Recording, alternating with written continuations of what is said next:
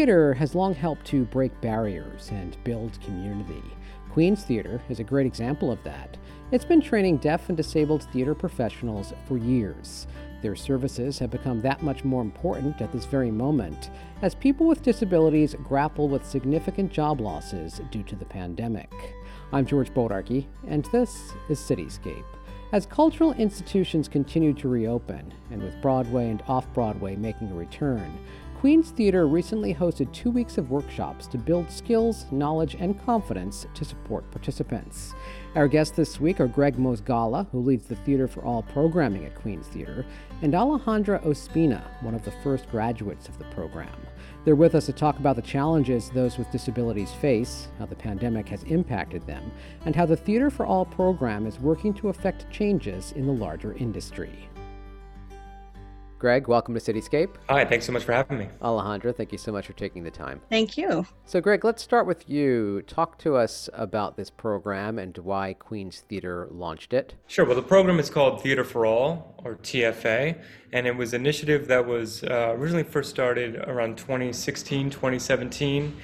Uh, Queens Theater uh, began to have internal conversations, re-examining their mission, their values, all of that, and they realized that they were being um, they're not paying enough attention to deaf and disabled populations throughout New York. Uh, their mission essentially is to provide the high, highest quality art for the most people possible um, throughout the borough of Queens, New York City, and uh, and the world. Um, so um, they realized if disability is roughly 20, 25% of the population, you know, they have not been putting their attention uh, to those folks and were a bit remiss in their mission. So, uh, kind of from the top down, from the executive director down, they decided to make an institutional wide change to address that um, and mitigate that. So, TFA became the initiative to uh, become more inclusive of uh, deaf and disabled communities. And the program is essentially two prongs. It's, it's programmatic, things like plays and uh, things you would see in a performing arts center, but also a training program uh, which we're talking about uh, mostly here today, because Queens Theater took the approach of looking at things holistically. If people can, if people can get in our doors, that's great. If we're structurally accessible, that's great. But if people don't see themselves reflected on their stages and in our performance, then that's an issue. And there are huge systemic barriers to participation for deaf and disabled people in the cultural sector in all aspects of the theater. So the development of the training program was a way to start to mitigate that. Um, and the first thing they did was create an advisory panel, uh, which is an integrated group of individuals uh, from across the country um, who have backgrounds in theater, the cultural sector, academia, uh, and the like. So um, there's a maxim within the community nothing about us without us. And so Queens Theater wanted to honor that you know, by getting buy-in and creating a seat at the table from members of the community themselves. Alejandra, what's your background? Well, my background is that I was born in Long Island City, Queens. So I I grew up in Queens. Um, I had the interesting good fortune to be involved in the world of integrated children's theater as a very young person, and I participated in a theater company called the Fearless Theater Company when I was in my early and late teens. And at that time in the mid 90s, we had a somewhat related goal to create programming created by and for young people with disabilities to tell their stories. And my involvement in that came out of what I like to call my star turn, the peak of my performing career when I performed with Itzhak Perlman at Lincoln Center when I was 12 years old. There was a children's uh, production uh, in conjunction with young musicians at the Juilliard School. And it was a children's musical called Claire's Broom Detective Agency The Mystery of the Missing Violin. And at that time, I played the starring role of a young wheelchair using detective who rallied her troops as a young detective to find a missing violin for Itzhak Perlman's character, who was coincidentally also a world renowned violinist. So that was sort of my my you know very intensive introduction into the world of theater um, i later attended a performing arts high school and focused on vocal music But from that point through to literally my late 20s, I didn't have many opportunities to continue to pursue theater work until I found out that TFA existed. And that's how I ended up becoming a member of the inaugural cohort in November of 2018. And that really jump started all of my theatrical ambitions all at once full disclosure, Alan, Alejandra and I have known each other for quite some time before the association with Queens Theater. And I remember sitting in the audience with you, Alejandra, at a, a, show at Henry Street Settlement years ago, and you talking to me about wanting to reignite your, you know, your acting career. And, and, you know, it was always like, where are the opportunities? Where are the opportunities? And it was always sort of this question. Um, again, so, and I think it's important to know what Queen's Theater did was really create a space, right, programmatically right, for the community to gather. Because I think that's one thing people don't understand about deaf and disabled communities either. We don't commune on a regular basis. You know, there's no. a big term, disability community, but I wasn't very aware of it growing up. Um, I always had to leave my sort of local community to go be with other disabled people. Um, and that was true even in uh, when I started acting professionally in New York. I, the only opportunities for me to act were through I had to separate myself from kind of the the regular theater field or you know the, the people i had been integrated with and working with um, to go be with uh, in disability specific theater. And that kind of that separation was not reflective of my experience you know and not um, it just it kind of drew this invisible line. So i think just in my own uh, from you know my own personal desire my own personal mission if you will and then meeting up with queens theater and saying well no actually there's a place for you here. You know, we're going to incorporate you into our all of our larger structures and larger systems. Um, I think is really, really it's innovative and in a way revolutionary because I can't think of another organization um, in New York City or uh, throughout the country really that is really trying to look at it uh, this rigorously and this holistically. It reminds me of an interesting sort of microcosm as a New Yorker. I grew up in Queens and when you grow up in any of the so called outer boroughs, the idea is that if you're going to do anything that's important, you have to do it in Manhattan. So I did everything I could with the resources I had as a low income disabled young adult to move to Manhattan. Just that little microcosm. Well, you have to be in the city if you're going to do anything. So I was. I was in the city. And I remember being with you now that you mentioned, I have a terrible memory, but now that you brought it up, I remember being with you in that audience at Henry Street and saying those things to you, and you saying to me that something was being worked on, that you were working on something because you separately were doing your own related work. Um, but we didn't know that it would turn into this. And the fact that it meant that although getting to the Queens Theater isn't always easy on mass transit accessibly, the fact that it meant that I got to go back to Queens, back to that park, back to that beautiful space, back to that theater to do theater work and to learn and to train in a way that was so seriously taken and had nothing to do with the hollowed halls of you know, the Broadway theaters or Lincoln Center. You know, we can do these things in Queens. It made me miss Queens and rekindle my the love side of my love hate relationship with being from Queens, and I love that aspect of it in particular, um, because New York is in itself so many different worlds and not everything that's good has to be in the quote unquote city. So, Gregg, what's involved specifically with Theater for All and what you provide participants? Well, we've been we've been developing the program and kind of uh, adapting it, uh, improving it uh, as we've been learning. So, uh, you know, we've been learning experientially as we go. Because, as I said, no one was really uh, endeavoring to do this work. So, if we were taking a really experimental, experiential model to say, you know, what happens because we accept the full spectrum of disability, right? Uh, physical, mobility, sensory, behavioral, invisible disabilities.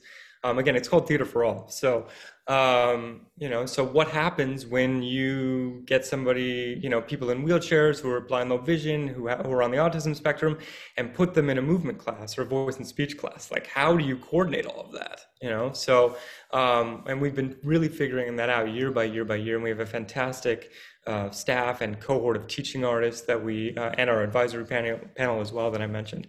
But the class is essentially it's two weeks. It's an intensive right? And you basically get what you would at any normal um, conservatory-based type training. So that could be movement, voice and speech, uh, scene work, text work, script analysis. Um, you know, we don't have it this year, but we're thinking of integrating stage combat. You know, um, so again, it is we call it a professional acting training.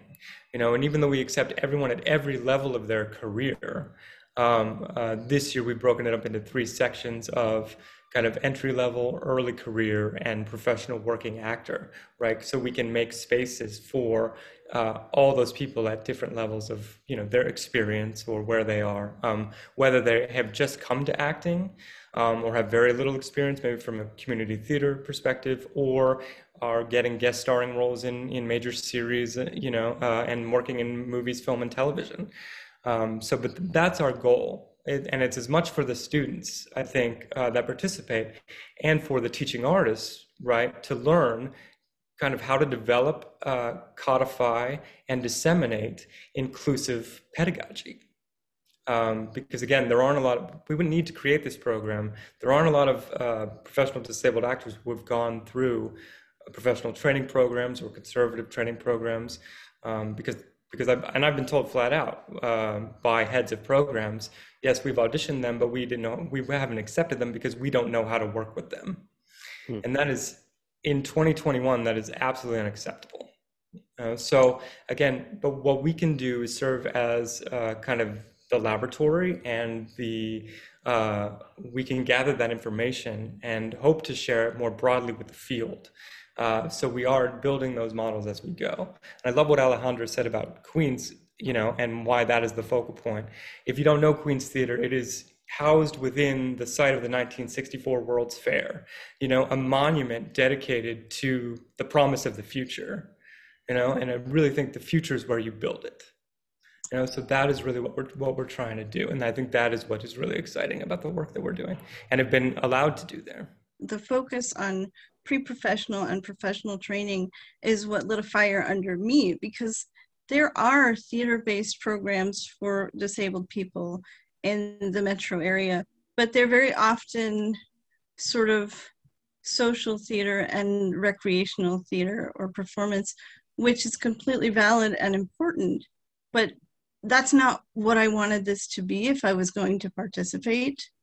And the level of instruction and the fact that that high level of instruction is provided in large part by also working disabled actors and instructors it's been so important to keep coming back. Just you know the first time around as a participant and you know now it'll be two times around as a supporting staff. That's what's been so important about it. What are among the main things that you took away from the program when you went through it alejandra? Uh, well, there was exhaustion, which I appreciated because, again, it was a rigorous, intensive program. Um, you know, I had to dive right in and take different classes on acting for camera and, you know, deconstructing scripts, the kinds of things that I didn't get to do as a sort of sometimes child actor in sort of social theater. Um, just learning all the things that you would learn if you'd gone to acting school for two and a half years or you know it, it was just really very condensed very fast paced you learn about auditioning.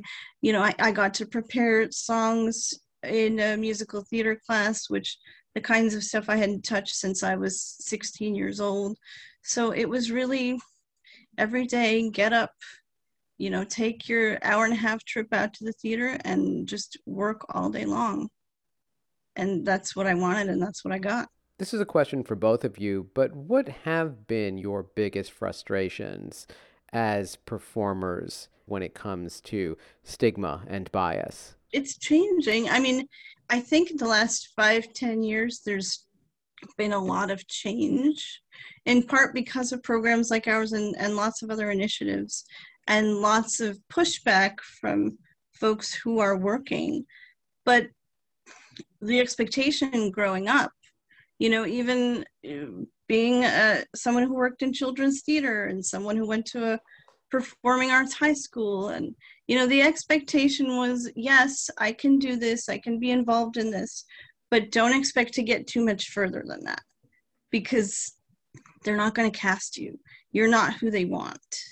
You know they're and even now i mean it's still a problem. You can expect that a, a film or a play or anything that requires a character that is stated to be a disabled character you're still less likely to be cast in that role over a non-disabled actor playing a disabled character. That's still a real problem. But when i was a teenager and a young adult the expectation was again that i would only get so far with my training because i was much less likely to be cast to be understood to be the demographic that those directors wanted so that's still something that we're fighting. Um, the frustrations that exist now are just getting folks who are responsible for these decision making processes to understand that accessibility is a need. I'm a wheelchair user. I need to be able to get into the space where you're auditioning, where you're rehearsing, where you're taping. My friend is blind and visually impaired they need to be able to read the scripts that you're sending in an accessible format with a screen reader or a braille display. My acquaintance is deaf or hard of hearing. You need to have interpreting services available. So these are just the very basic minimums that people with disabilities have been fighting to receive across society for 30 years and longer since the passage of the Americans with Disabilities Act. So we're just trying to get an entire industry to reach a baseline level of legality, um, so to speak. But well, as I said, there's a lot more conversation, there's a lot more awareness, and there's a lot more of folks not letting these things be the status quo anymore, which I'm happy to see now that I'm 40, but didn't imagine when I was 18, 20, you know? Gregg, what has been your experience? I mean, I echo a lot of the same things that uh, Alejandra has mentioned, but I think, you know, in the field specifically, there's a lot of conversation, as there should be, about diversity, equity, and inclusion, right? Um, oftentimes, access doesn't make that doesn't make it into that conversation. Disability doesn't make it into those conversations, right? Although, even though it, you know, we have uh, a mutual friend who says that, uh, you know, the D in disability disability should lead diversity conversations, right? It is the D in diversity, right? If you want to say that. So, but again, there's a lot of again, I, I understand to some point because for many reasons, systemic uh, reasons of institutionalization uh, being put away, you know, just disabled people haven't been present in. Uh, norm, quote unquote normal life for a long time. Even though we're all here, we've always been here since the dawn of time. We're incredibly integrated in society, um, but we. Um, the hope is that we can uh, start to yes start to raise our voices in whatever way we can do that and make our presence known and say carve out a space for us. You know i totally um, think and that i think that's what we're trying to do at queens theater and, and, beyond. All of us have to wear multiple hats. This is true from people who are from any kind of marginalized population right? Um, kind of the the stress and the exhaustion of having to be an advocate on top of uh, just trying to be an artist or a theater professional in, in the world. Um, and people just uh, there isn't a lot of thoughtful consideration into it. So we are really trying to inject ourselves into the conversation. And in my mind, that is done. Most people think of access as kind of just structural brick and mortar access. Like access just means ramps. People don't think about what the what that ramp might enable. That there's a human being or human beings that use that ramp, you know, and can participate right in in in the arts in all aspects of society, right? But we're talking about specifically the cultural sector here in theater. So. Uh, you know, at its core, I, I might be, you know, naive and idealistic here, but theaters are community centers, right, and should be serving, right, all of their community, which includes um, people with disabilities, right? So, um, so the best way that I've found to do that is to again programmatic access, right, which is something that TFA is. It's a it's a program, right, that enables for community to show up. You know, and as Alejandro said, Queens Theater is not the most accessible place, but because we said you know, because we shot up a flare into the sky and said, you know, there's a place for you here. People are making that effort. TFA is a national program, right? So people have been showing up from all over the country coming to Queens Theater.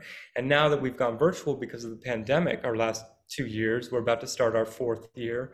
Um, you know, just next week, uh, and everything is going to be remote and on Zoom. That that kind of obliterates all these kind of structural, geographic, economic barriers, right? And again, these are things that remote learning, remote virtual access is again something that disabled people have been asking for for decades, you know, and we've all been figuring this out together. But and I hope it's something that remains right and that we retain um, because of those access needs and because it has ushered in whole new audiences and given access to people who regardless of disability or not can now see work and art and participate in all levels you know from across the country and, and the united states i miss the theater, but I'm literally part of that programmatic access now because my job will be as an audio describer to describe what's happening during the classes to a subset of the students who are blind and visually impaired. I'm going to be part of a team of three doing that.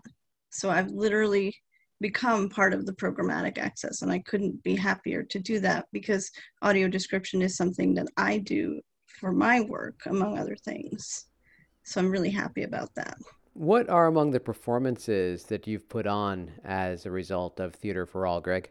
Yeah, so we did. Um, well, Alejandro actually participated in one. Uh, last year was the 30th anniversary of the Americans with Disabilities Act, uh, and with another organization here in the city, um, we did a co-production, a virtual co-production of a play called uh, Emily Driver's Great Race Through Time and Space um, which is about a young girl who travels through the space-time continuum to fight the forces of ableism, right?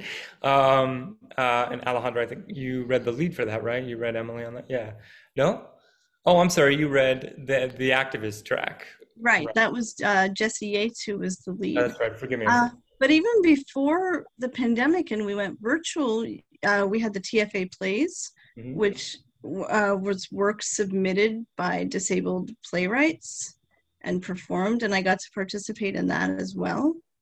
Right. So, yeah. TFA Short Plays uh, is a kind of a t- 10 minute plays, right? Again, it was a national program. We asked uh, for national submissions um, for plays that either dealt with, uh, that had disabled characters or were written by disabled playwrights from all across the country. And I think we got close to 200 submissions. And we've, uh, while we were in person, we have um, performed three or four cycles of those. Um, and again, again, it, it, gets people in the door. It provides creative opportunities. It provides again. Alejandra started as an actor, and now she is, you know, employed as an audio describer, right, um, through the program, and is doing that uh, elsewhere, um, you know, in her in her life and throughout her career. And that's what again. Queens Theater is taking the track that once you're with us, you're with us. You're part of our community. You're part of our ensemble. So we're creating pipeline you know, and not only um, artistic opportunities, but also em- employment opportunities uh, administratively. So my I, am director of inclusion, but my first intro to Queens Theater was as an artist and artistic director. I brought one of uh, my company's projects to the theater to perform, and that's how I built the relationship with Queens Theater, um, and eventually got the role that I'm in now. So it's again, it's been a really it, it can be done, you know. But again, I think what Queens Theater is really doing is creating the model and trying to shine a shine a light on that. Um, and we we've got four years. We will have in the next you know two three weeks have four years of experience under our belt. Um, and I think now is really becoming the time to really kind of disseminate what we've done, reflect, and kind of build, you know, to use a phrase of our time, build back better, you know, uh, really kind of figure out what can we make, be- what have we done well, where have we fallen short, you know, and how can we improve and make sure that we are, again, serving everybody as much as possible and getting that work out to the wider field. Because again if we can say this is possible we've made every mistake in the book you know but we've also succeeded. And here you can learn from us and we want to share that knowledge fully with as many people as possible to help mitigate again all these kind of barriers and obstructions to participation in the field and the cultural sector. I think we're you know we're doing that. It's taking time but um, again, we, we are we are committed to that time. We're committed to that exploration and that work. Over this past year, many theaters, of course, including yours, shifted to virtual programming, which increased access. Now, as the cultural sector reopens, what could be learned from this experience, and what, if any, are your concerns? Well, again, I, I think I, uh, I, alluded to this uh, maybe a little bit earlier, but again, losing this access, right? That um, uh, that kind of transitioning to the virtual realm has allowed people. I don't want uh, to lose that. Um, I think that is essential. So if there are hybrid models or, or ways to record shows, um, you know, and and share those out, uh, which people don't do wholesale, um, that would be great. Um, again, out, kind of out of uh, great necessity, people developed a whole subset of skills and greater capacities to right to make theater available to people and to keep people working. Um, so again, just to sort of throw all of that aside or push all of that aside, I think we would be losing something. I guess we all love theater. We want to be back in the same space because theater is an art of flesh and blood. Like that's what makes it different from film and television you know you get to actually be together breathe the same air experience the same be in community with that audience and with others. So that and that is what is magical about theater. Um, but um, again it's not just the theater but i mean we've proven that remote work is totally viable and can be done um, for not only people with disabilities but anybody. Um, you know, uh, regardless of your, your background, your job, your uh, employment capabilities. So, can theater adopt that? There's also been a great reckoning in theater over this time, as there has been for larger society, about more inclusion of, of all people, people of color, different communities, you know. So, uh, are we going to retain that? Are people going to, are in cultural institutions and theaters really going to examine their practices and start to, um, uh, disassemble or reimagine these structures that have been uh, harmful or exclusive of communities that that want to be part of their communities and participate. Yeah, I think we can definitely be at the forefront of that um, because TFA has been reaching so many more people. The productions that we've worked on over this pandemic year have reached so many more people. Um, and while everybody has been online and on Zoom, not everybody is doing the kind of work we're doing to make virtual space additionally accessible. And the idea that theater is much more the community than the space itself has been really brought home to us. Um, I know that I participate in other projects and I'm an arts administrator for a completely different project. And I sort of took the feeling of our community to that work because uh, our work taught me that I can be an audio describer and an arts administrator and an audiobook narrator, and I can approach it with the sort of care and reverence that we are trying to do, learning to do, getting better at doing.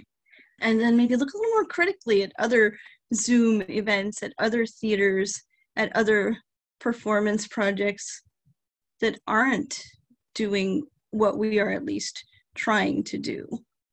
So I think that spirit, whether we get it right every time or not, but the evolution of that spirit, I think, is going to continue to keep folks who are hungry for this kind of work applying in droves, wanting to come to our plays, you know.